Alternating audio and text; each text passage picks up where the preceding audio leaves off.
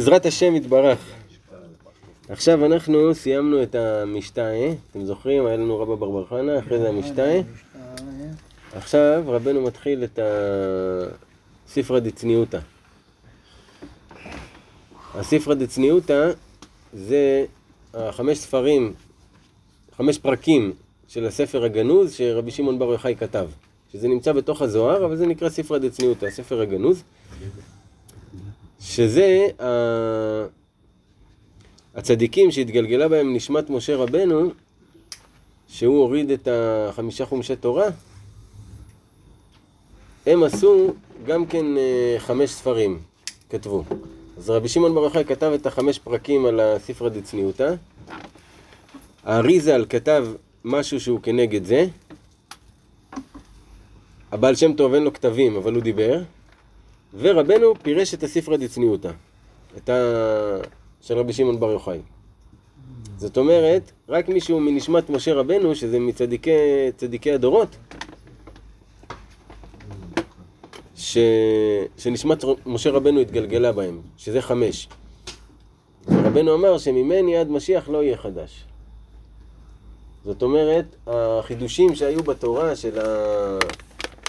של, של דרך, שכל התורה מקבלת איזושהי זווית לכיוון אחר, וכבר אי אפשר ללכת בדרך הישנה, זה קרה חמש פעמים. אחד מהם זה משה, כן? הראשון זה משה, כי לפני משה גם כן הייתה תורה.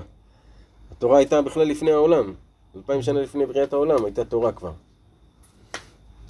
אבל התורה הייתה מובלעת בתוך הענייני דיומא. זאת אומרת, בתוך, ה, בתוך העולם התורה הייתה מובלעת, ואברהם אבינו בעצם הכליות שלו היו מלמדות אותו מתוך העולם את התורה. מה זאת אומרת את התורה? את השכל של התורה. כי הרי גם משה רבנו, שמה שהוא הביא, הוא, הוא הלביש את השכל בסיפורים. אבל בתוך זה אתה צריך לדלות את השכל שיש בפנים. אז זו אותה תורה שהייתה לפני כן בעולם, שהייתה אצל אברהם אבינו, שהוא קיבל אותה, היא הגיעה למשה, ומשה הלביש אותה בצורה מעשית, כפי ציוויה של הקדוש ברוך הוא בעצם. פה הקדוש ברוך הוא הכניס את כל האור ואת כל השכל לתוך כלים ומידות וצמצומים, שכל התורה בעצם זה מידות וצמצומים. כל, כל התורה זה מכאן עד כאן, שיעור של uh, אכילת uh, אוכל, שיעור של זמנים, יום שבת נכנס מהזמן הזה עד הזמן הזה, הכל בתוך מידה וצמצום. זה מה שמשה רבנו מביא בתורה. ולאחריו היה, אחרי המון שנים, רבי שמעון בר יוחאי, שהוא הביא אה, משהו חדש על אותה תורה, על אותה תורת משה, שהיא אותה תורה שהייתה אצל אברהם, שזו אותה תורה שהייתה בעולם. על אותה תורה, רבי שמעון בר יוחאי הביא את הזווית החדשה. ורבנו אומר שמרגע שירד הזווית החדשה, אי אפשר ללכת בדרך הישנה, אתה לא תגיע לאותו מקום. ולאחר רבי שמעון בר יוחאי היה את האריזל, שבעצם בא ומיפה את כל מה שבזוהר כתוב, והוציא ומיצה ממנו, ועשה מזה דרך ממש סדורה, שזה כתבי האריזל. ולאחר זמן הגיע נשמת הבעל שם טוב, שהוא הביא את תורת החסידות בעצם, שלמעשה מורידה את הקדוש ברוך הוא אליך לחיים שלך. בעצם הוא הביא את הרעיון המהפכני הזה, ולאחריו הגיע רבנו, שמה שרבנו עשה, זה הוא לקח את כל התורה שהייתה כתובה לפני, המשנה, הגמרא, הזוהר, כתבי האריזל, אה, ספרים של הקדמונים, ספרי הקבלה, לקח את הכל ועשה מזה דרכים. דרכים איך להגיע למה שאתה צריך להגיע. לאן אתה צריך להגיע? להיות בעל בחירה. ולבחור בטוב. לצאת מה... מהטבעיות שלך.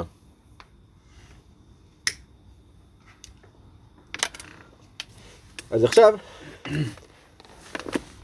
המאמר שרבי נתן כותב פה לפני, ה... לפני בואנו להיכנס אל הספרה דצניותא. עד הנה עזרונו רחמך לסיים מאמרי המשתי, אשר הסתירו בהם גנזיה דמלכה, כולי תנאי וכולי אמוראי. הוא אומר, עכשיו, עד עכשיו עזר, עזר אותנו הקדוש ברוך הוא לסיים את המאמרים של המשתי שכתבו התנאים והאמוראים. כהן, הציתו למילוי דנפקין בהדרתה. עכשיו תקשיבו למילים שיוצאים בהדר. שפר עלי לחביה באפי, באפי מלכבתה. בחוכמתה יגלה לכון קצת להודעותה. בחוכמה יגלה לכם קצת. גדולת הבורא גניזיני לעין הצפונים בספרה דצניעותה. עטיה ותמהיה דיעבד, רח... דיעבד עמנה אלא השם היה לגלות לנו עתין דאורייתא. בדרך נפלא ונורא השווה לכל נפש. לזכות להתקרב על ידם לדיברה כולי עלמא למעבד לרעותה.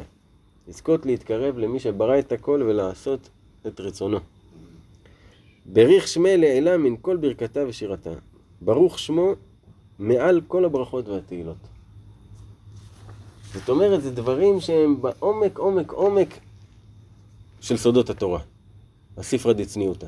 זאת אומרת, גם בתוך הזוהר יש הרי עומקים, כמו שיש את ההידרה, כמו שיש את אה, ראיה מאמנה, סתרי תורה. אז כל אחד הוא עומק בפני עצמו, הכל נמצא בתוך הזוהר, אבל העומקים הם דברים שלפעמים היו גנוזים, ודברים שמוסתרים ומוצפנים, ו... וצריך לפענח אותם. אז התורה הזאת היא מהסוג הזה, שמדבר על הדברים העליונים ביותר, ש... שהיו גנוזים ומוסתרים המון שנים, ופה רבנו בא ופותח את זה. יחד עם זאת, רבנו תמיד מדבר וגם מדבר עליך. זאת אומרת, בעיקר עליך, הוא רק מסביר לך את השכל איך זה קורה בתורה, אבל הוא מדבר עליך. אז כל הדברים הגבוהים האלה הם רלוונטיים לך.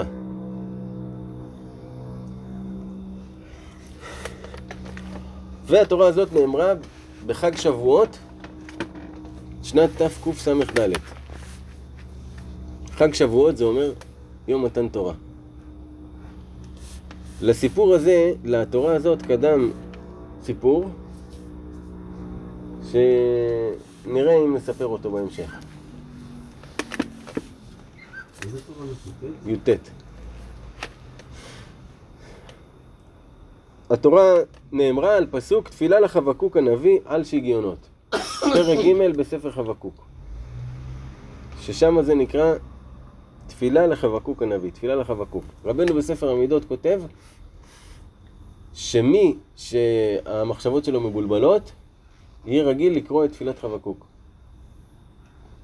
למה שגיונות זה מצד אחד אה, שגגות שאדם עושה בשוגג, ומצד שני שגיונות, אין, אין בלשון הקודש את המילה שיגעון, יש שיגיון. שיגיון זה שהמוח של האדם הוא לא... לא פועל בהיגיון. לא פועל בהיגיון.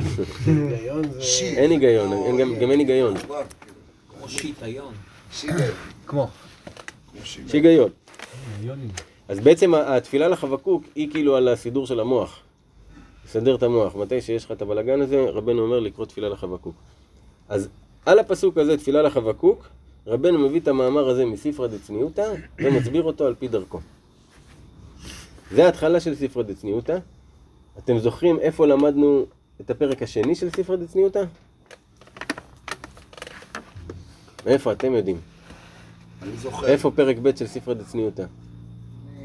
כ"א. אני לא יודע אם זה פרק ב', אבל זה גם ספר. לא, מה שלמדנו. משהו שלמדנו. כ"א.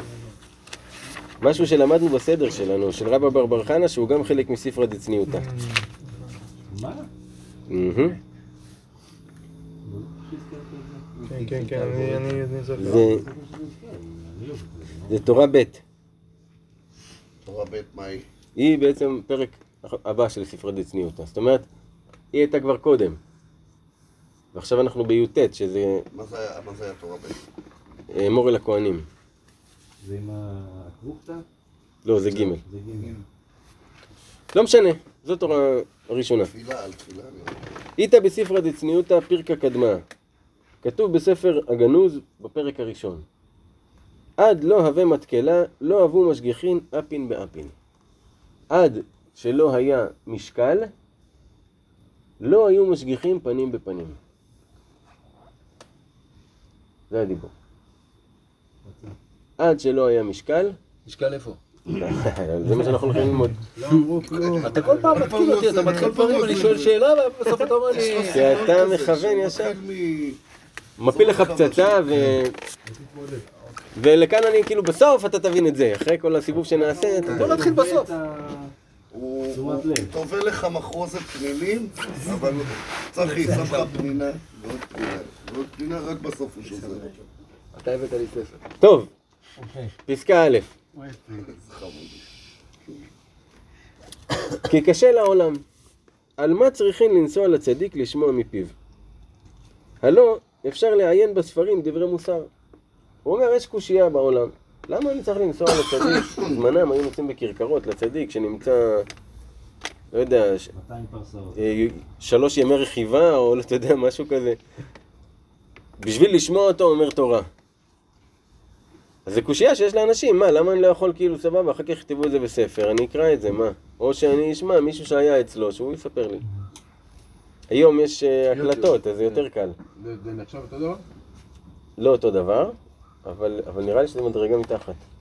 כי אתה ממש שומע את הבן אדם. עכשיו, זה קושייה לעולם, למה אני צריך לנסוע? אני יכול למצוא פתרונות אחרים, למה לבוא עד אליו? נכון? קושייה. אך באמת הוא תועלת גדול. כי יש חילוק גדול בין השומע מפי הצדיק האמת בעצמו, ובין השומע מפי אחר האומר בשמו. מכל שכן כששומע ממי ששמע מפי השומע. כי יורד בכל פעם מדרגה לדרגה. רחוק מפי הצדיק. וכן בין השומע מפי הצדיק למעיין בספר הוא חילוק גדול ביותר. אז הוא אומר לך, זה לא אותו דבר. לבוא לראות את, ה, את הצדיק שהוא, שהוא מדבר ואומר תורה, זה לא כמו לשמוע את הדברים אחר כך, או, או לקרוא אותם בספר, או לשמוע ממישהו ששמע ויגיד לך את הרעיון. זה לא אותו דבר, זה יורד במדרגות. זה פסקה א'. ב' כי צריך לזכך את הפנים, שיוכל כל אחד לראות את פניו בפנים שלו כמו במראה. עד אשר בלא תוכחה ובלא מוסר, יתחרט חברו תכף על מעשיו. רק ממה שיביט בפנים שלו. כי על ידי שיביט בפנים שלו, יראה את עצמו כמו במראה, איך פניו משוקע בחושך. אז הוא אומר לך שצריך לזכך את הפנים עד כדי כך שהם יהיו כמו מראה. שמי שעומד לידך, הוא כבר לבד יתבייש במעשים שלו, כי הוא יראה את עצמו.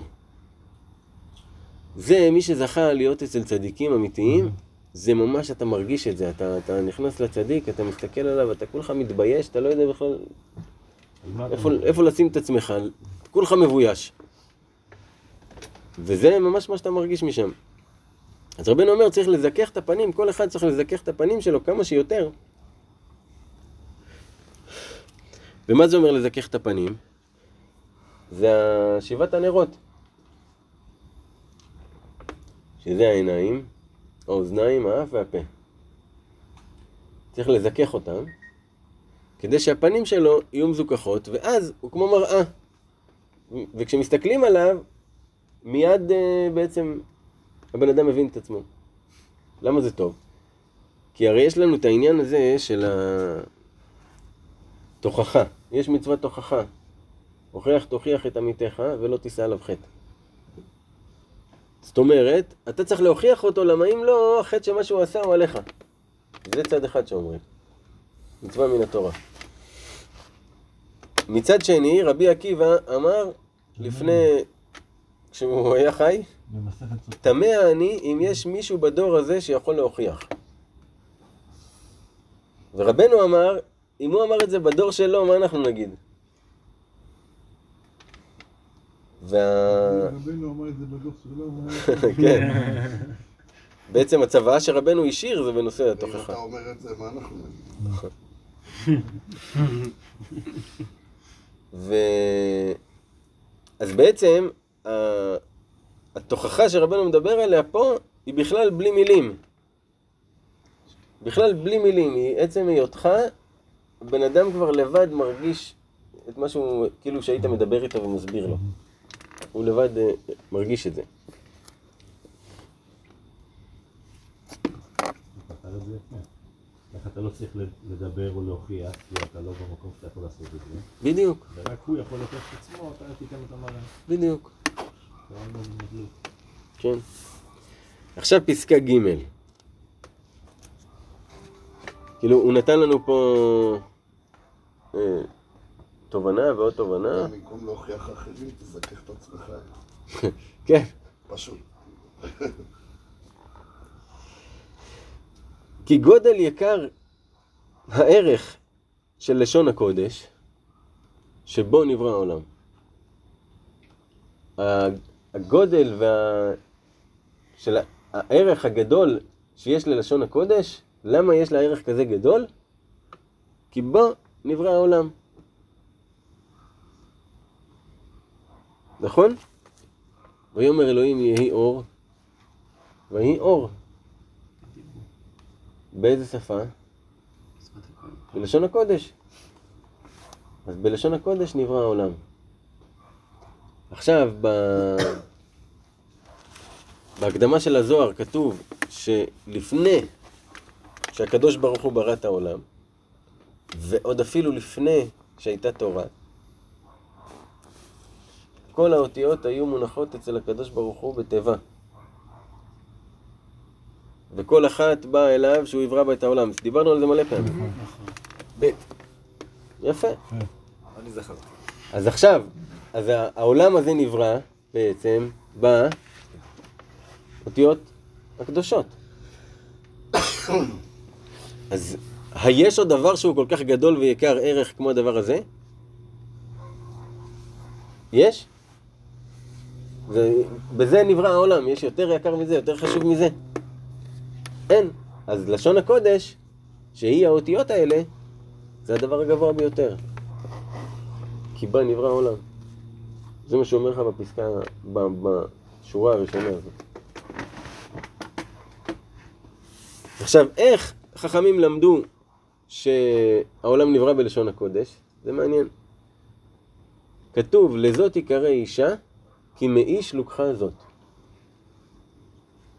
זאת אומרת, אחרי שחווה נבראה, הוא אמר, לזאת אני אקרא אישה. כי הרי האדם הראשון הוא זה שנתן שמות לכל הבעלי חיים ולכל מה שנמצא. אז כשהוא ברא לו את האישה, אז הוא אמר, לזאת יקרא אישה. למה, למה יקראו לה אישה? כי היא נלקחה מאיש. אבל הוא קרא להם אדום, אדם, לשניהם. למה היא נקראה אישה? היא נלקחה מאיש. לשון נופל על לשון. זאת אומרת, אם הנקבה של איש זה אישה, בלשון הקודש נברא העולם. זאת אומרת, זה עוד ראייה לכך שאפילו הדברים הם אה, מסודרים בצורה כזו. כי לא יכול להמציא אותיות חדשות, זה מתוך האיש, זה נלקחה אישה. בדיוק. וזה בחינת חווה. בחינת ולילה ללילה יחווה. היינו בחינת הדיבור של לשון הקודש שבו נברא העולם. זאת אומרת, זה בחינת חווה. למה זה בחינת חווה? כי היא האישה, נכון? ומה זה חווה? חווה זה דיבור, מה אדם עושה? הוא מחווה דעתו. כשהוא מחווה דעתו הוא מדבר. אז חווה זה לשון דיבור, כן? שזה בחינת לזאת יקרא אישה. היינו הדיבור, כמו וזאת אשר דיבר להם. זאת יקרא אישה, זאת דיבר להם. אז זאת, שהיא אישה, היא גם זאת שיהיה דיבור.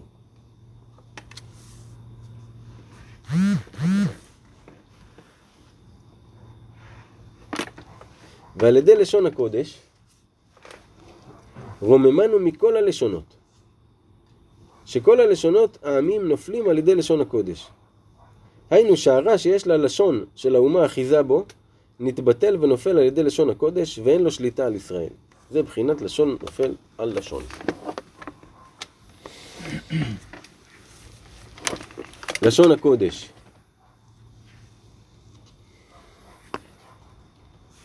אנחנו כבר מבינים שזה לא העברית שאנחנו דוברים, נכון? לא צריך לציין את זה כל פעם.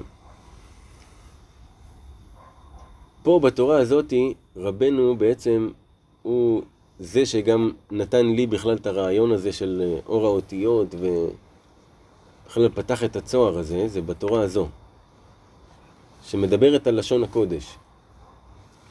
שהלשון הקודש, מכיוון שבה נברא העולם, אז צירופים שלה ממש בורים עולם. צירופי אותיות בורים עולמות חדשים. אז כשה...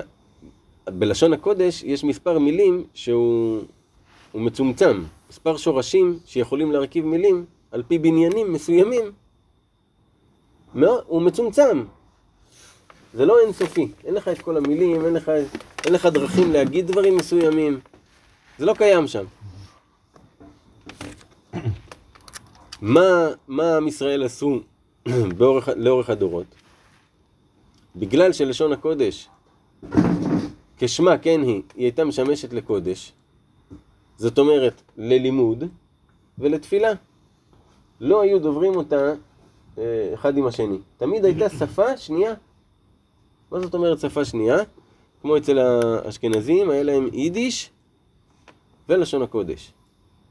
והשפה של המקום שהם נמצאים שם. או אצל הספרדים היה את הלדינו, והשפה של המקום שהם נמצאים שם. אצל המרוקאים היה את המרוקאית שלנו, שהיא שונה מהמרוקאית של המרוקאים. זה כאילו צרפתי. ולשון הקודש, שבו מתפללים. כולם מתפללים באותו לשון הקודש, את אותו הסידור, את אותו הנוסח, את אותו הכל. ועד כדי כך כתוב בהלכה, שאם אדם שלא יודע, לא מבין עברית, אבל הוא יודע לקרוא את האותיות בעברית, מתפלל את התפילה מהסידור בלי להבין מה שהוא אומר, יצא ידי חובה. אבל אם הוא לא מבין, או, אבל אם הוא קורא בשפה שלו, והוא לא מבין, הוא לא יצא ידי חובה. הבנת? זאת אומרת, לשון הקודש, אפילו אם האדם לא מבין מה הוא קורא, הוא, הוא, זה פועל את הפעולה שזה צריך לפעול. גם על מגילת אסתר, על- כאילו כל המגילה. נכון, גם כאילו על, אסור ה- לפספס על. כמה דברים. יונתן.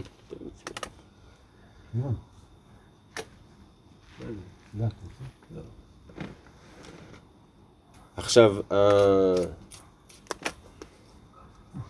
לשון הקודש,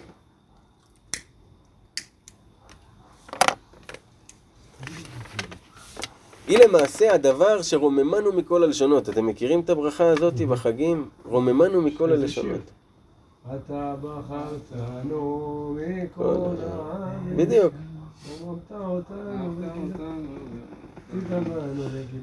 מכל הלשונות. בדיוק. וקידשתנו במצוותיך. אמן. רוממתנו מכל הלשונות. רוממתנו. מה זאת אומרת רוממתנו מכל הלשונות? כמה לשונות יש? שבעים. שבעים ושתיים. שבעים ושתיים.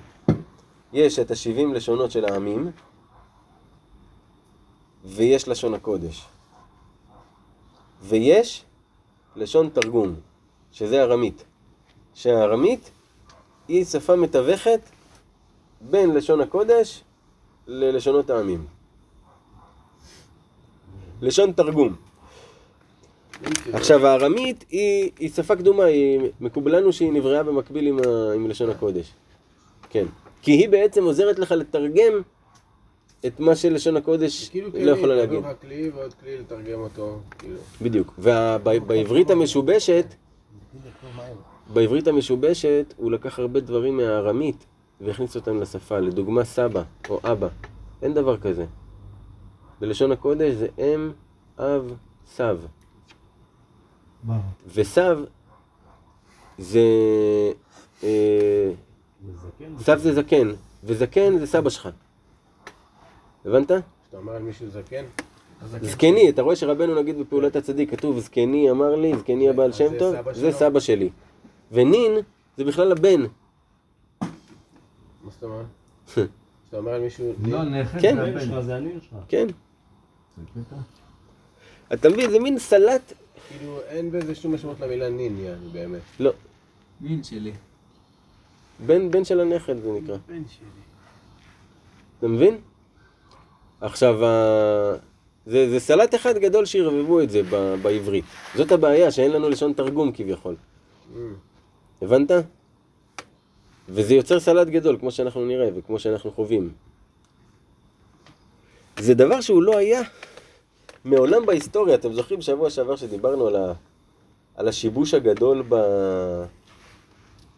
במערכת ובחוקי הטבע ובהכל? תחשבו על זה רגע בהיגיון. חוקי הטבע מופעלים על ידי אותיות של לשון הקודש. נכון? עכשיו, אם אתה לוקח את אותיות לשון הקודש ומצרף אותם בצירופים שהם לא אמורים להיות מצורפים, השפעה. אתה יוצר תוהו ובוהו. הן יוצרות, זה לא שאין השפעה, הן יוצרות. אבל מה הן יוצרות? דברים שלא אמורים להיות על פי דרך הטבע. כי על פי דרך הטבע זה צריך להיות כמו שבלשון הקודש. אפילו מה שאמרתי לכם על ההטיות של בניינים, שנגיד, אה, בשיר אומרים, אה, והעיקר שלא לפחד כלל, אני לא אתפחד. בדיוק, ורבנו אומר שלא יתפחד. מה ההבדל בין שניהם? בלשון הקודש, יתפחד זה בניין התפעל, ויפחד זה בניין פעל. מה זאת אומרת? מה ההבדל בין שניהם? למה זה רלוונטי? כי כשאתה, אם זה בניין פעל, זה אומר שהבן אדם עצמו פחד. אבל אם זה בניין התפעל, אז הוא התפחד, הוא הושפע ממשהו מבחוץ, שהפחד הוא לא שלו. וזה, עכשיו אתה יודע לדייק מה זה פחד. מה זה מה שאתה חווה. אז נוצר התוהו ובוהו הזה עם כל הערבוב של השפה, עם הדבר הזה שהם עשו עם השפה, שהם משתמשים בלשון הקודש לחול ול...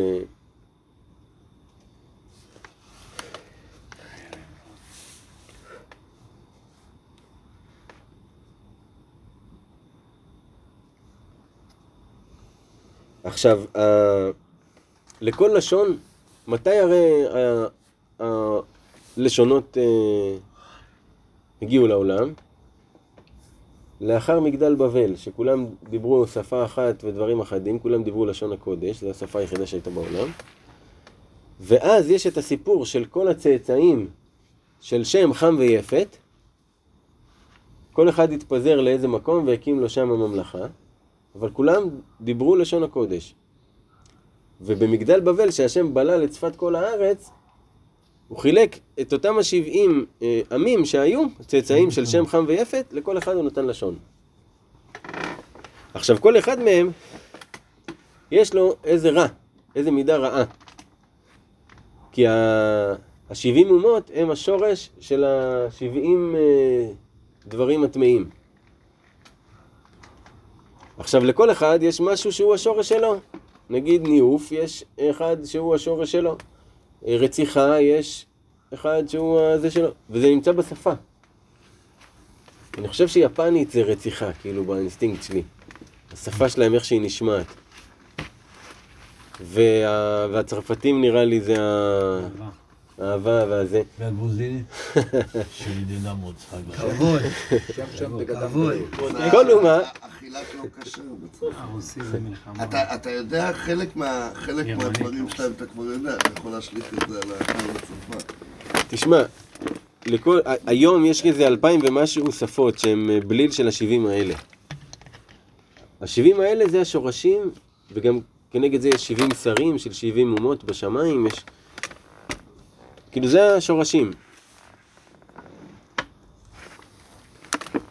והלשון הקודש, בזה שאנחנו עדיין דוברים את לשון הקודש, בזה אנחנו מעליהם. בזה אנחנו רוממנו מעל כל הלשונות. למה? כי הרע של כל שפה נופל על ידי לשון הקודש. אין לו אחיזה, הוא לא מצליח לאחוז. אדם ש, שמדבר לשון הקודש, מדבר? ש... מה זה מדבר לשון הקודש? זה למעשה, בוא נגיד, במצב האוטופי, ה- מתוקן, אנחנו אמורים לדבר שפה אחרת,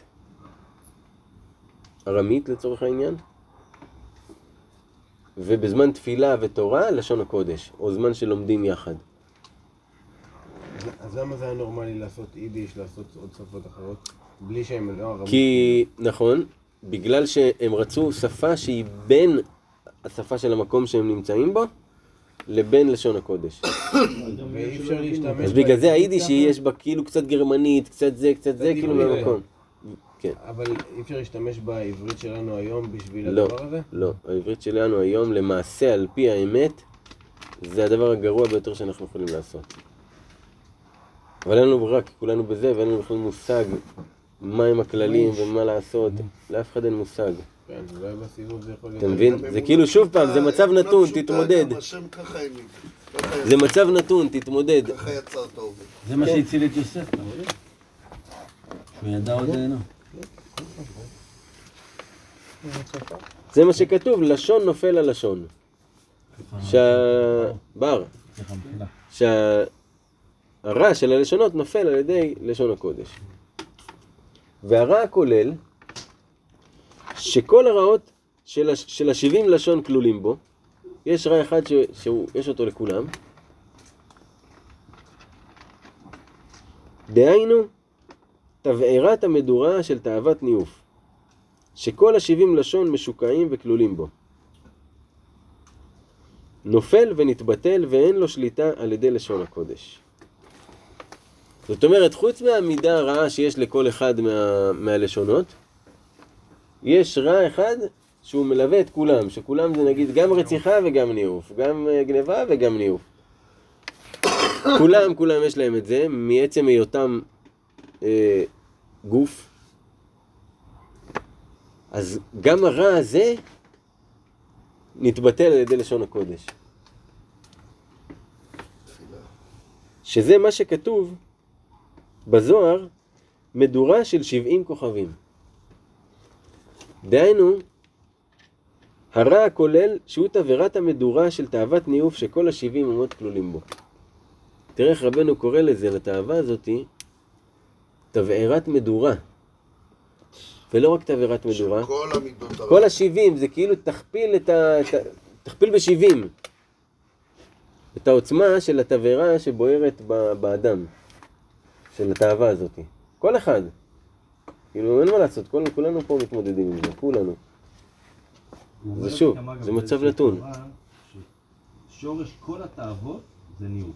ומשם הכל יוצא, כאילו אם זה ממון זה כאילו לצורך ניאוף. בכל תאווה יש ניאוף. כאילו כי, השורש. כי הוא מלווה את הכל, הוא נמצא בהכל.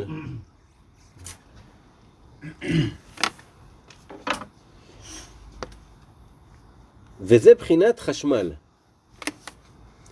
בספר יחזקאל היה כתוב שמראם כעין החשמל. מה זה חשמל? לא מה שאנחנו מכירים בתורה. חשמל זה חיות אש ממללות. זה לא חשמל אלקטריסיטי. חיות אש ממללות. לפי בדמיון שלי זה כאילו כאלה יצורים כאלה שעשויים מאש ועושים... כי מה זה ממללות? כאן הוא אומר, לעיתים חשות, לעיתים ממללות. חש זה בעצם שותק, וממלל זה מדבר. בלשון הקודש חש זה שותק. אז החשמל זה אומר חש ומל, מדבר ושותק, מדבר ושותק, זה חשמל. שזה חיות אש, בחינת חווה אישה, כי חיות אש זה כתוב כמו חווה אישה. היינו בחינת לשון הקודש כנ"ל, שעל ידו מתמלל ומשתבר אש המדורה של 70 כוכבים. שחווה אישה זה בעצם הדיבור של לשון הקודש. אז כשיש את החווה אישה, נופלים וכל המדורות, כי יש, כי יש חיות אש ממללות. חשמל של המדורה. כן.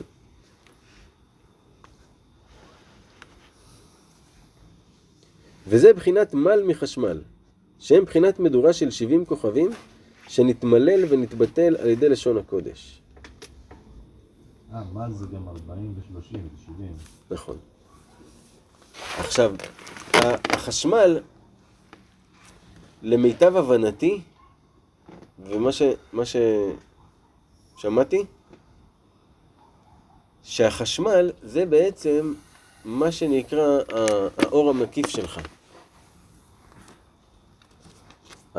הרי יש לך את הנשמה ואת כל השכבות האלה, ויש גם מסביבך אור מקיף. מה שנקרא הילה. הילה. אז זה, זה החשמל. עכשיו,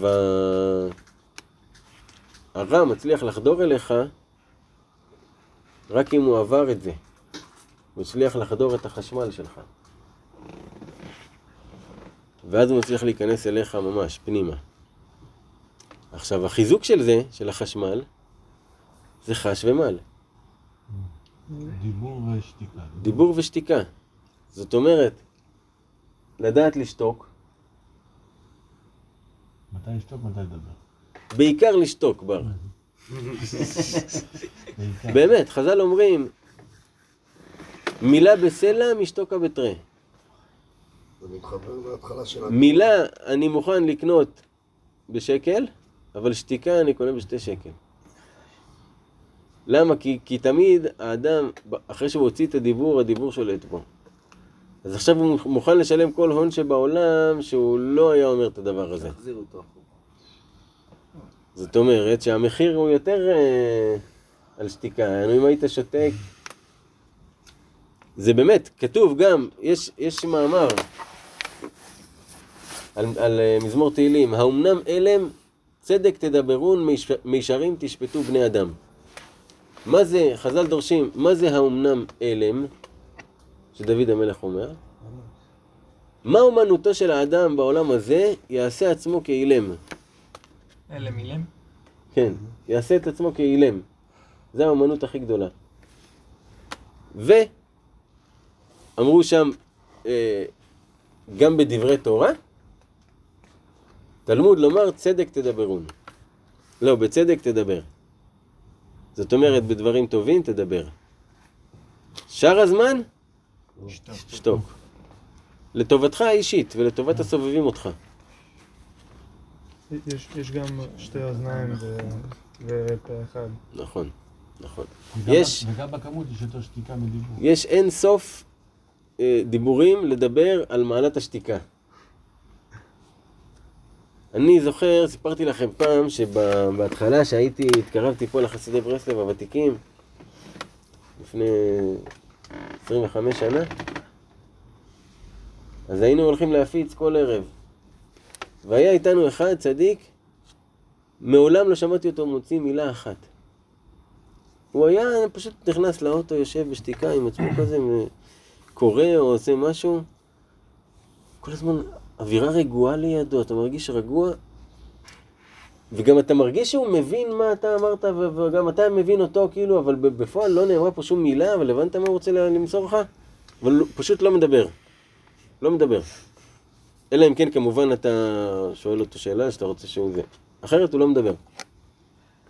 זה כאילו הדוגמה הכי שראיתי בחיים שלי לדבר הזה. אבל לא לזה אנחנו נדרשים. אני הבנתי שחרזי פעם היה פטפטן גדול. אה, כן? היו ימים במערב. זה היה פשוט... היה אפילו רב אחד שקראו לו הרבי השותק. איזה קדושה זה, תחשוב, חז"ל אומרים, כל עמל האדם לפיהו. זה הם אומרים את זה, כביכול, כל מה שהאדם עובד זה בשביל הפה שלו, שהוא יאכל. אבל גם בצד שני, כל עמל האדם לפיהו, שעל ידי הפה שלו הוא יכול להפסיד את כל מה שהוא עבד. חיים והמוות בידי הלשון. בדיוק. אז, אז החש, וגם כשאתה שותק, אתה צריך לדעת איך לשתוק. אתה צריך ל... שהשתיקה שלך היא תהיה שתיקה נעימה ולא שתיקה רועמת. אצל המרוקאים. מה זה? מה זה שתיקה נעימה? אבל אתה יותר בך? לא, שתיקה נעימה זה... אה, מה? איך אתה שותק עכשיו שבן אדם מדבר איתך? זה קשה, נו מה, אני... זה- ר- רק רגע, אה, גילוי דעת, אני גם לא נמצא במדרגה הזאת, אני, אנחנו לומדים אבל הוא ביחד כן, אז להבין. שיסביר לנו זה ששותק. תעזוב אותו, מה אתה רוצה ממנו? יש לו מלדת היום. היום יום הולדת, היום יום הולדת, היום יום. הופה, הופה, הופה. איך הוא קם, מסדר את החגורה ומתיישב. שמענו כבר על זה. ולחץ. רק מראה לך את הזה, את ה... זה היה, זה היה, מה- זה זה זה שר הטיפשתי רק לכולנו. אנחנו עדיין בהקלטה, דייגו. אה, אוקיי, זה לא היה. אז צריך לדעת איך לשתוק, וצריך לדעת איך לדבר. ומה לדבר. השם יזכנו. אמן. חזק וברוך. אמן. מה קרה? אני בירכתי אותו, מה אני אמרתי? לא כי על שם זה נקרא לשון הקודש. כי כל מקום שאתה מוצא גדר ערווה, אתה מוצא קדושה. מה זאת אומרת? בתורה. כל מקום שהתורה מצווה על איזשהו משהו שקשור לנושא הזה של עריות, מיד אחרי זה אתה תמצא את המילה קדושה. את השורש קדוש. בכל מקום בתורה. מכאן למדו שהנושא של קדושה זה הגדרות בנושא של, ה... של המיניות. ערווה. הקדושה היא נמדדת בזה. ב... בהתנהלות הזו.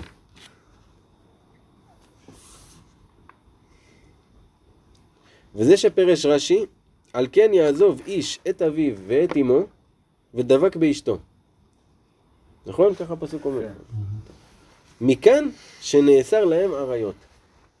מפה למדו שנאסר להם עריות. למה? כי כתוב ודבק באשתו. ודבק באשתו, זאת אומרת שהוא הובדל מה, מהשאר. רוח הקודש אומרת כן. ככה רש"י כותב. רוח הקודש אומרת כן. רוח הקודש אמרה את הדבר הזה. רוח הקודש, היינו, לשון הקודש. מה זה רוח הקודש? זה לשון הקודש, זה הרוח שיוצאת לאדם מהפה. כמו שכתוב, וברוח פיו כל צבעם. שאיך הקדוש ברוך הוא ברא את כל צבא השמיים? ברוח פיו. ברוח שיצא מהדיבור שלו.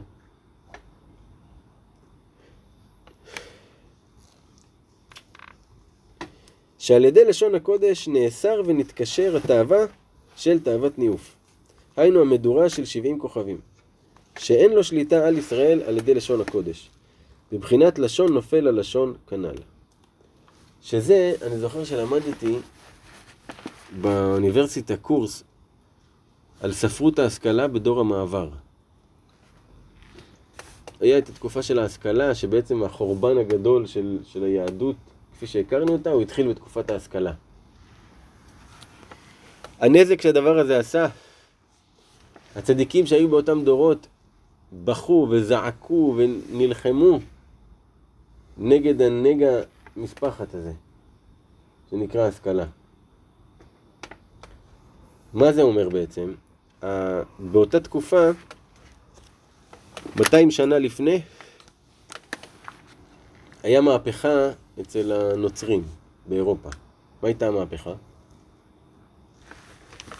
שעד לפני זה, uh, כל המידע וכל החוכמות וכל הספרים וחשבון ובכלל קרוא וכתוב, הכל נמצא אצל הכמרים, בכנסייה.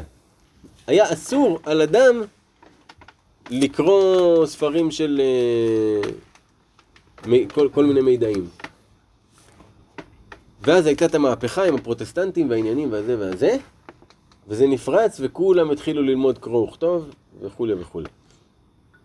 אצלנו ביהדות, מעזרא אנחנו לומדים קרוא וכתוב, זה הציווי הראשון ברגע שילד מגיע לגיל שלוש, ללמד אותו את אותיות לשון הקודש. אז זה היה היתרון שלנו תמיד על פני כל אומות העולם. עכשיו, בערך כ-200 שנה אחרי, בדיוק אותו דבר שקרה אצל, אצל הפרוטסטנטים התחיל לקרות בתוך העולם היהודי. עד אז הציור של העולם היהודי היה כזה. היו קהילות קהילות בכל עיר, שהקהילה היא קהילה יהודית.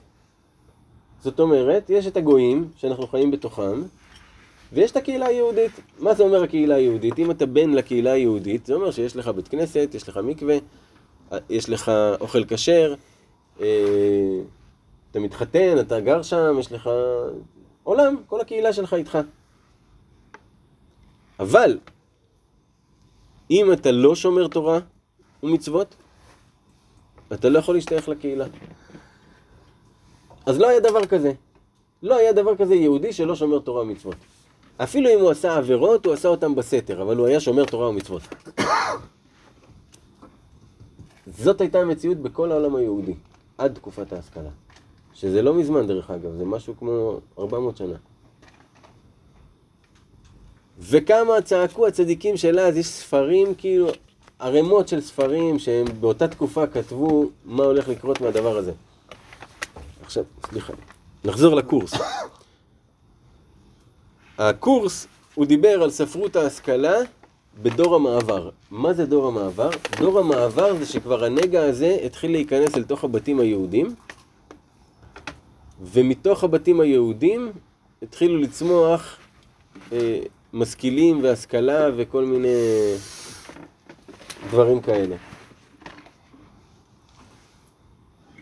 אז דור המעבר הוא בדיוק היה הדור שהדבר הזה קורה וכבר יש משכילים צעירים וכולי וכולי. ובתוך הקורס הזה היה שיר אחד שהוא נקרא תלוש. בשיר מה הוא מתאר לך? את המילה תלוש. מה זה אומר תלוש? תלוש זה, זה, זה דבר שהוא לא יכול לחזור להתחבר חזרה אל, אל העץ שממנו הוא בא, והוא כרגע לבד, הוא לא מחובר לכלום, הוא תלוש. זה מה שהוא מתאר בשיר. ואותו משורר שכתב את השיר הזה, הוא בעצם היה משכיל, שפרש מהעולם, מהעולם היהודי בעצם להשכלה, כי בעולם היהודי לא קיבלו את זה. אם אתה ככה, אתה ככה, אתה פשוט מנודה מהקהילה, אין פה את האמצע. ובעצם הוא, הוא נזרק אל תוך העולם של הגויים. אבל בתוך העולם של היהודים, של הגויים, הוא יהודי. סבבה, הוא, הוא משכיל והוא יושב איתם והכל וזה וזה, אבל הוא יהודי. הוא, הוא, אוטומטית הוא לא קשור אליהם. אז מצד אחד הוא לא נמצא עם הקהילה שלו והמשפחה שלו וכל...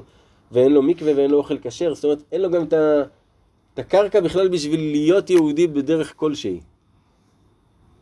אבל יכול להיות שזה הייעוד שלו, לפי מה שאמרתם. עכשיו, ה... המצב הזה, ככה הוא כותב, אני לא סגור על זה, אבל הוא היה בדיכאון כל חייו, ואני חושב שאפילו הוא התאבד או משהו, אני לא בטוח, אבל הוא סבל מהדיכאון הזה כל חייו. אני לא זוכר את השם שלו. ואני זוכר שהדבר הזה, כאילו, אה, שאלתי את המרצה שאלה, אמרתי לו, כאילו, מה... מה הבעיה? אם אתה כאילו, מה הקטע שלכם? אם אתם רוצים להיות אה, כמו הגויים, תהיו כמו גויים. למה אתם צריכים להילחם חזק כשאתם עדיין יהודים? כאילו, גם הם לא היו אוהבים שאומרים עליהם שהם לא יהודים. היה חשוב להם שהם יהודים. והוא אומר לי, מאז כל הרצון שלהם הוא שתוכל להיות יהודי בלי לשמור מצוות. זה הרצון שלהם. חשוב להם להיות יהודי, אבל בלי לשמור מצוות. ולשם הדבר הזה בעצם כל, ה... כל הציונות בעצם הוקמה. הציונות היא באה לתת איזשהו תחליף לנושא הזה, שאתה כבר לא צריך תורה ומצוות, אתה יכול להיות יהודי בלי לשמור תורה ומצוות.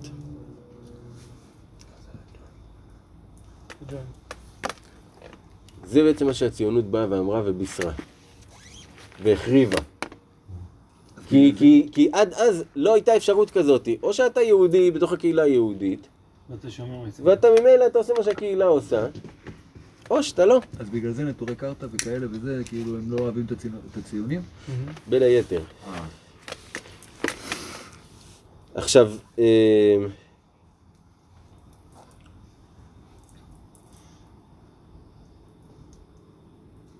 מכאן שנאסר להם עריות. לא, אני מנסה להיזכר למה סיפרתי את זה. למה גלשת לאוניברסיטה? כן. דיברת על ה-. כאילו. שלא היה דבר כזה יהודי שומר תורה ומצוות עד ל... כן, אה. בשביל זה, בשביל לאפשר לעצמם את הדבר הזה, אי אפשר לדבר לשון הקודש. כי לשון הקודש לא נותנת לאדם שהמדורה הזאת תשלוט בו. אה, כמו שאמרנו לפני. באותם ימים רבנו דיבר על אדם שיצא לו מקרה לילה בטעות, פעם ב... איך עושים על זה תיקון? יענו, אתה מבין, זה היה קורה פעם ב... למישהו, כאילו באיזה מצב, וצריך על זה תיקון. מקרה לילה שבא לו בחלום. תחשוב כאילו איפה הגענו ביחס לזה, איפה אנחנו היום ביחס לזה בכלל. כל הדרך בשביל לאפשר שאנחנו נוכל להגיע לזה, זה על ידי החורבן של לשון הקודש שהם עשו. כי הלשון הקודש היא לא הייתה נותנת לזה לקרות. שיגיד בגדרי. לשון נופל על לשון. בדיוק. אז, אז בש... עכשיו הם כל כך חכמים ומחשבים, שהם עשו את זה ב... ב... בכוונה תחילה. לא יודע אם הם צפו עד איפה זה יגיע, אבל uh, בהחלט בכוונה תחילה.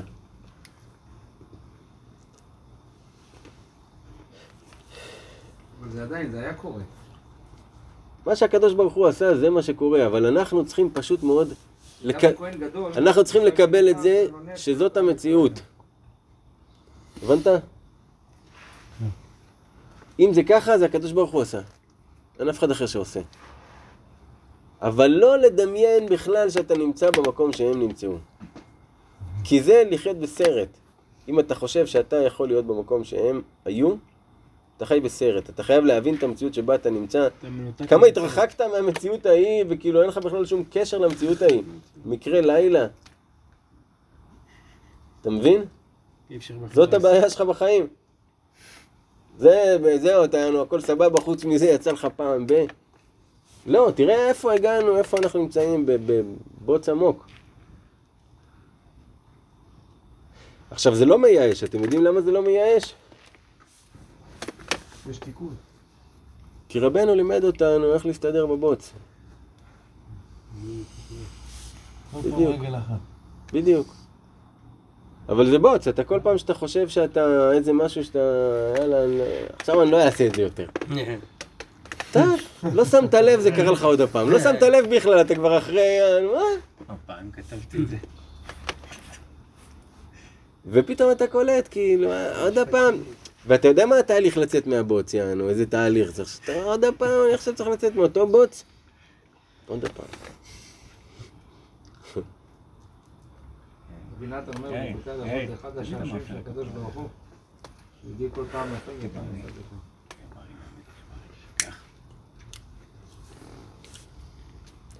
כשאתה עושה משהו לא בסדר, אתה כותב מאה פעם. עכשיו אני, אני מריץ כאן את זה קצת מהר. שהרוח שטות נתבטל על ידי רוח הקודש. וזה בחינת תיקון הברית. שהרוח שטות נתבטל על ידי רוח הקודש. הרי כתוב שאין אדם עובר עבירה, אלא אם כן נכנס בו רוח שטות. עכשיו, הרוח שטות מתבטלת על ידי רוח הקודש, כי יש רוח אחת ש... שיכולה להיות פה. אז רוח הקודש פשוט מבטלת אותה. וזה בחינת תיקון הברית. שהוא בחינ... וזה בחינת תיקון הברית, שהוא בחינת רוח הקודש. בבחינת ולא קמה עוד רוח באיש. וזה ויסגור בשר תחתנה לא נצרכה אלא למקום החתך, היינו חיתוך הדיבור. וזה הצעה כאוצר, שעיקר עשייה ותיקון של לשון הקודש תלוי ביראת השם היא אוצרו. כמו שאמרו, סוף דבר הכל נשמע את האלוהים ירא. וזה כאוצר של חיטים, היינו היראה היא אוצר שבו תלוי עשייה ותיקון של חיטה. חיטה חיטה נכתבת בלי יוד. חיטה זה כ"ב אותיות של לשון הקודש. אם תעשה גימטריה חיטה, זה הכ"ב אותיות של לשון הקודש. גם בזוהר זה כתוב, שאומרים חיטה זה הכ"ב אותיות. כי חיטה זה למעשה המזון הבסיסי שהאדם עליו יכול לחיות. הבסיסי ביותר של האדם זה חיטה. גם בזה כמובן שיחקו לנו והנדסו, והיום חיטה זה הדבר הכי מסוכן לאכול. סחיינה. לא יודע, אבל הוא נהיה מסוכן. אבל תפינה. וזה בחינת אלוהים דיבר בקודשו, שדיבור הקודש דול, תולה באלוהים יראה. עכשיו הוא אומר לך שהדיבור הקדוש הוא תלוי ביראה. כי יראת השם היא אוצרו. מה זאת אומרת יראת השם היא אוצרו? מה זה אוצר? משהו שמוחזק. שווה ערך. לאו דווקא. אוצר, יש גם אוצר של חיטים. אוצר זה משהו שהוא עוצר בתוכו את התבואה. זאת אומרת, זה כלי שהוא עוצר בתוכו. לרוב, הכלי הזה בנוי בצורה של אה, משולש הפוך, זאת אומרת שהלמטה הוא זה. אבל אוצר זה דבר שהוא עוצר בתוכו את ה... אז יראת השם היא, היא אוצרו. זה הכלי לקבל את האור. זה הכלי שהכל ישרה בו. זה היראה. והסברנו פעם מה זו יראה. כן. זאת אומרת שהיראה היא הכלי שבו בעצם החיטה, שזה הכ"ב אותיות, שזה לשון הקודש, זה הכלי שבו זה קורה. זה מה ששומר על האותיות. שזה תלוי בחשמל. שתוק ותדבר. בשתיקה ובדיבור שלך זה תלוי. גם באיך אתה שותק ומה אתה אומר.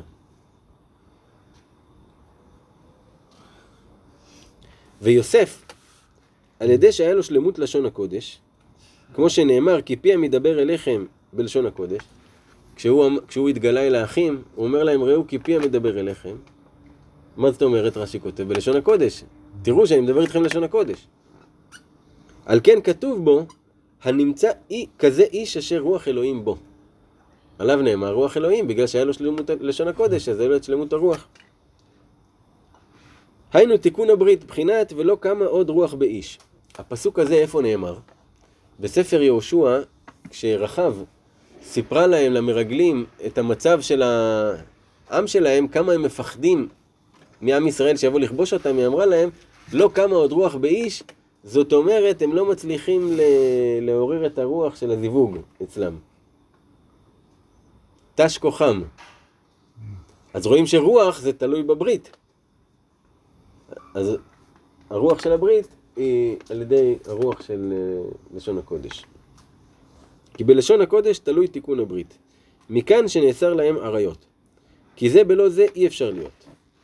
היינו תיקון הברית ושלמות לשון הקודש הם תלויים זה בזה. אתם מבינים את משמעות הדבר? אז תיקון הברית זה שתי משמעויות בעצם. תיקון הברית ותיקון הדיבור. נכון, כי ברית המאור וברית המילה תלויים זה בזה. על שניהם נאמר ברית. אז מה זה ברית מילה? מילה? אה. מילה? מילה. כן, ויזכור בשר תחתנה, זה סוג של אותו דבר. כן. הם, הם תלויים מאוד, ה- הלשון וה, והברית הם תלויים אחד בשני. ארזי, תביא איתך מים בבקשה. ויכול להיות שכשאברהם כרת עם השם את ברית המילה, הוא קיבל את שלמות לשון הקודש. נכון? ויוסף המעלה שלו אחי שפרעה זה. צפון- וזה ורואה זונות יאבד הון. כתוב רואה זונות יאבד הון. זאת אומרת שהוא מאבד את ההון שלו. מצד שני, כתוב כבד את השם מהונך, ואמרו אל תקרא מהונך אלא מגרונך. אז רואים שהון זה בחינת גרון. ככה רבנו מקיש. ואם זה בחינת גרון, זה בחינת הקול שיוצא מהגרון. שזה בחינת לשון הקודש. כי מי שפוגם בברית, מאבד לשון הקודש. משמעות הדבר, שהעברית המשובשת, תודה, והמצב של, שלנו בעצם, תלויים זה בזה. כי אי אפשר להביא שלמות לשון הקודש כשזה בכלל לא יודע לשון הקודש. נכון? אז עצה כזאת היא קטנה להתחיל לקרוא בתורה, בתורה, בנביאים, בכתובים ובתפילות שלנו ולהתחיל לה- להבחין בדברים ובצורה שזה, שהוגים את, ה, את, את זה ולמה מתכוונים כשכתוב את זה אתה מתחיל לאט לאט לקבל איזושהי תמונה על מהי לשון הקודש ואיך היא נאמרת. כמו אתה, רוא- אתה יכול לראות לפעמים שדוד המלך בתהילים כותב אה, בהמה, עם ה' אחרי המם, במקום בהם. הרי זה אומר אותו דבר, אבל הוא בחר לכתוב בהמה, נגיד. אז לא סתם הוא הוסיף את האות הזאת שמה, אתה מבין? זה, זה עולם אחר.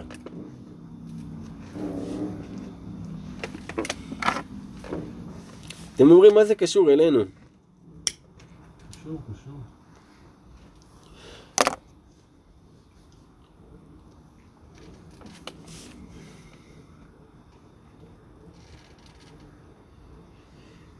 עכשיו למה כתוב כבד את השם מעונך? למה כבד דווקא? כי בו תלוי בחינת כבוד. כי הפך הכבוד זה חרפות וביזיונות. נכון? ההפך של כבוד זה חרפות וביזיונות. והם תולים במקום הרעים. כמו כמובן בתיקונים ולא יתבוששו, אין בושת אלא במקום הרעים. זאת אומרת, האדם, על האדם וחווה נאמר ולא יתבוששו, שהם היו ערומים, זאת אומרת, על, על איפה הבושה מכוונת? על מקום של ערווה. על עירום. על עירום. ואז ה... החרפות והביזיונות הם קשורים לזה. שהרעין הוא בחינת, הוא פגם הברית, בחינת עורלה, בחינת כי חרפה היא לנו.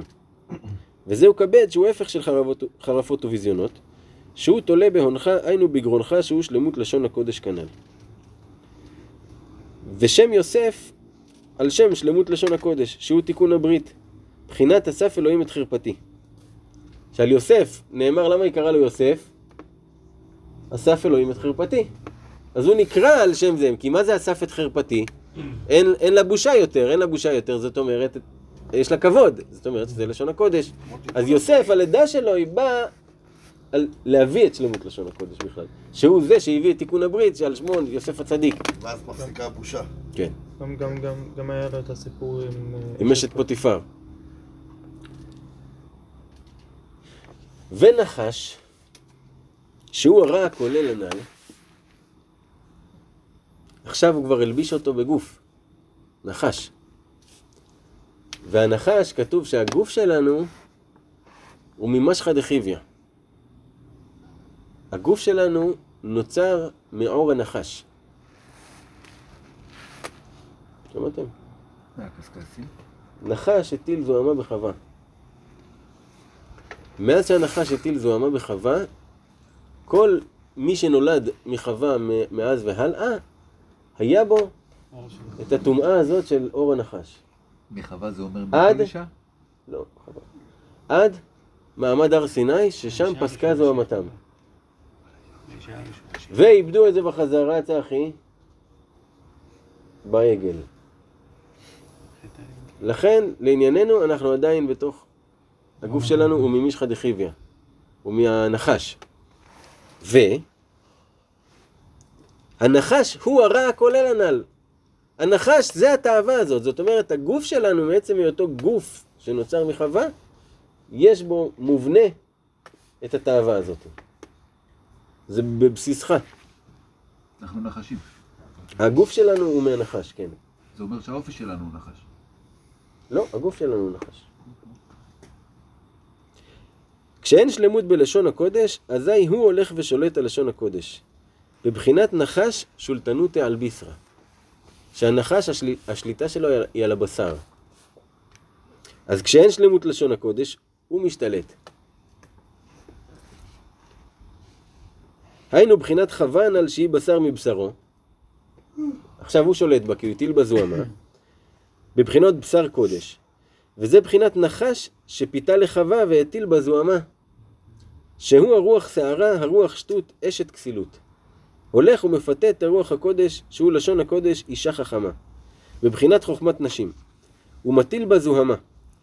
וזה בחינת לפתח חטאת רובץ, רובץ, לפתח היינו פתחי פיך של לשון הקודש, שהחטאת הזה רובץ לינק ממנו.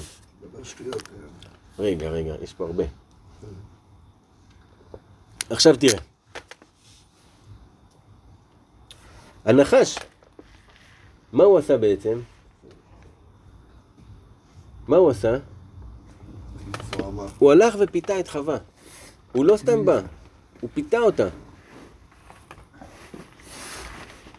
הבנת? מה זה פתאום? סדוסט. בעצם היא צמחה לה, נתתי לה בגן, והוא קלט אותה, ובא ופיתה אותה. כדי להשיג את מה שהוא רוצה, ומה הוא רצה?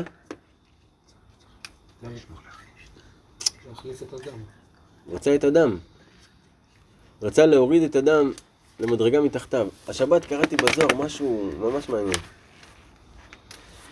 יש לנו פסוק אחד שאומר, אה, האישה אשר נתת עמדי. מתי האדם הראשון אמר את זה? כשהוא חטא. כשהוא חטא, אז הוא אמר לו, האישה אשר נתת עמדי, היא נתנה לי את זה. מה אתה רוצה ממני? ופסוק אחר אומר, אה, האישה אשר לקח מן הצלע. הוא קורא לה ככה. ואז הזוהר שואל, וכי היו לו שתי נשים? והוא עונה שמה, כן, היו לו שתי נשים. ובאמת זה בהרבה סיפורים מקבילים בקבלה, וגם בסיפור הבריאה בבראשית יש לנו שתי, שתי סיפורים, ואנשים לא שמים את דעתם על זה. אבל יש שני סיפורים.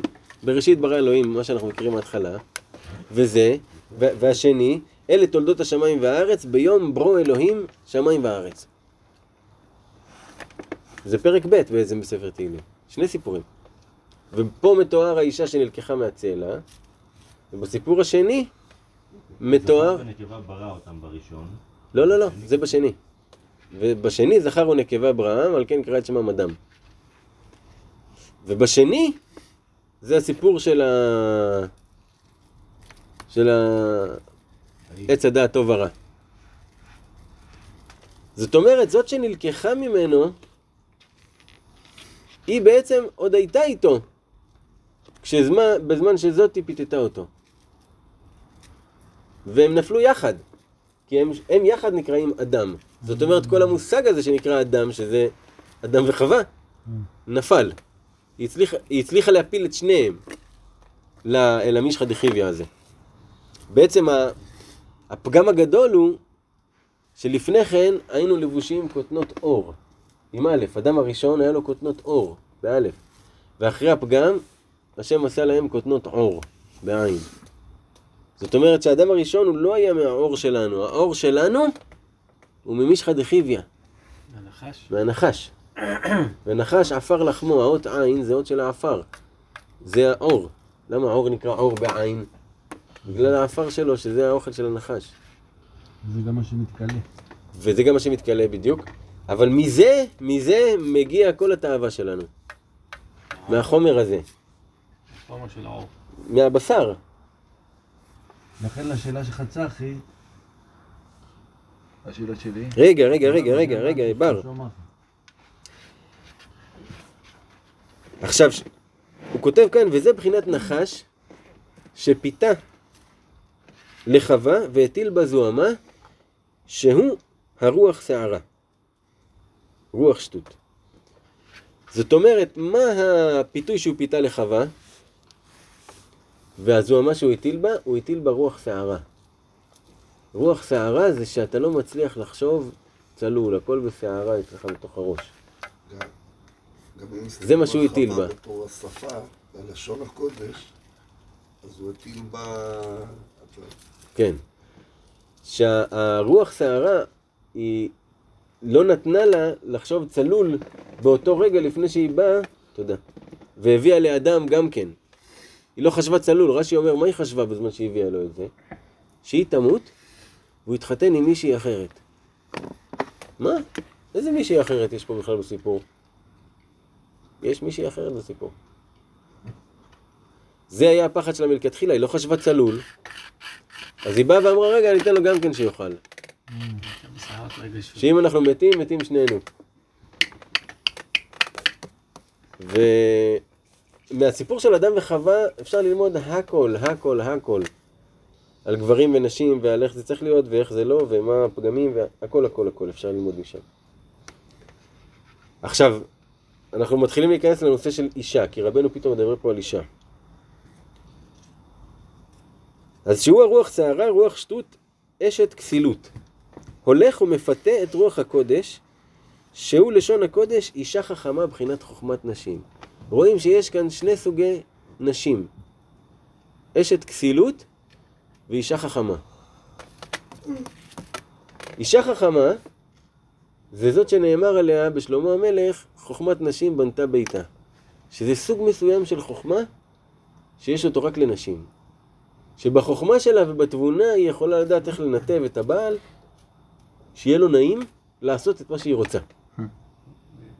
וכולם מרוצים. אבל נעים, בדרכי נועם. בדר- הוא, הוא שמח לעשות את זה, בדרכי נועם. ו- ומקום כזה יש רק צמיחה ונבנה בית, נבנה עולם.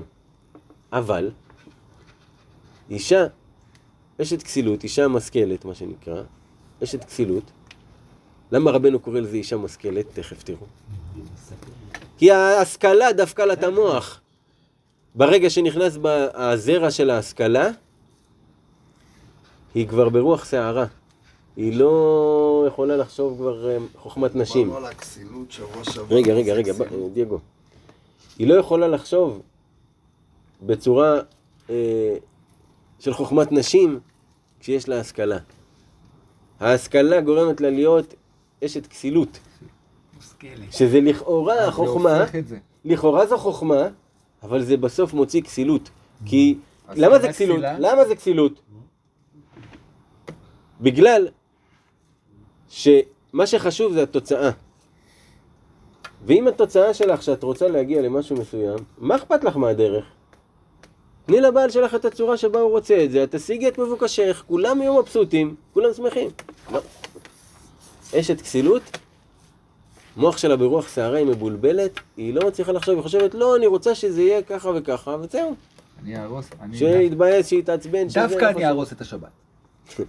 לא יודע, כל אחד ואשת כסילות שלו. הן לא חושבות. אבל זה לא הם, זה הקטע, זה הנחה שמפתה הן לא אותו. חושבות, אבל תחשבי עכשיו במוצאי שבת. מה היה בשבת. צחי, אתה רוצה לפרוק? פרקתי קצת. אבל אתה מבין מה קורה פה?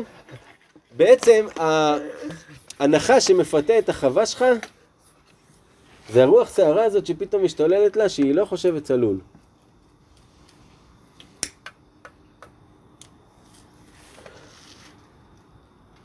ואז זה מצליח לחדור אליך. למה?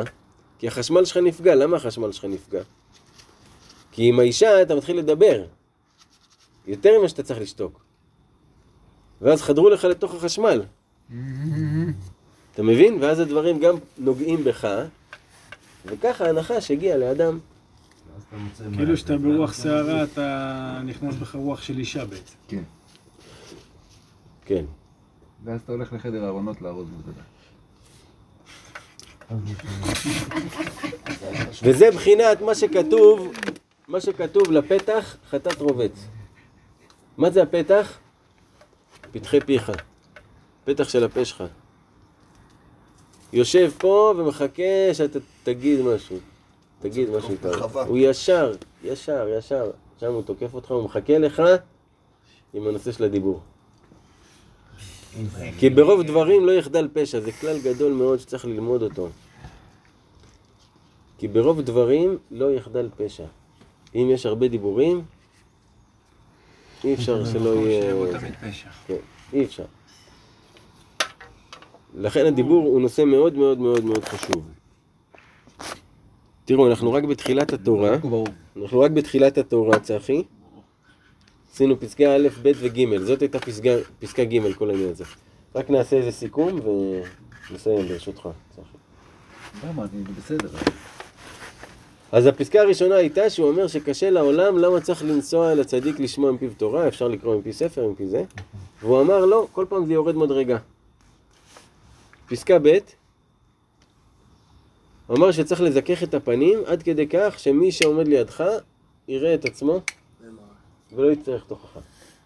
פסקה ג', הוא התחיל לדבר על, על גודל הקדושה והיקר של לשון הקודש. ואיך הרע של כל האומות והרע הכולל שהוא תאוות ניאוף, נופל מהאדם על ידי לשון הקודש. זה בעצם הנקודה המרכזית של כל מה שהוא אמר. שהרע נופל על ידי לשון הקודש. פה אנחנו נפסיק. בעזרת השם שבוע הבא נמשיך. חזק וברוך. תודה צחי, תודה. ברוך אדוני לעולם, אמן ואמן.